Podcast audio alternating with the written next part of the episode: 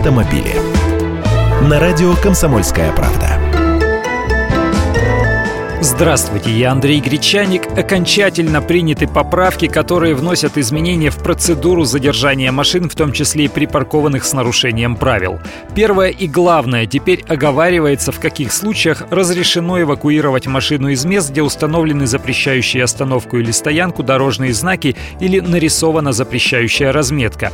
Эвакуация будет возможна только в случае применения данных дорожных знаков с соответствующей табличкой «Работает эвакуатор», так объясняют в ГИБДД. Если такой таблички не будет, то нарушителю светит лишь штраф. Эта норма вступит в силу лишь через два месяца с 8 августа. Законодатели дали возможность успеть установить таблички.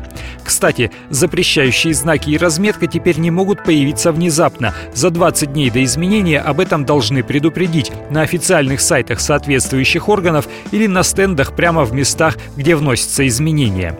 Второе. Если водитель успел вернуться до момента начала движения автомобиля-эвакуатора, то задержание машины прекращается, но гнаться за едущим эвакуатором уже бесполезно, если он тронулся, то поезд ушел. И вот еще важный момент. Успеть подойти должен не просто знакомый или родственник автовладельца, а именно водитель, допущенный до управления этой машиной, то есть с правами и вписанный в полис ОСАГО. Появился и высокий штраф для водителей мопедов за езду без шлема или в незастегнутом шлеме их, как и мотоциклистов, накажут на тысячу рублей. Эти новшества вступают в силу с 19 июня.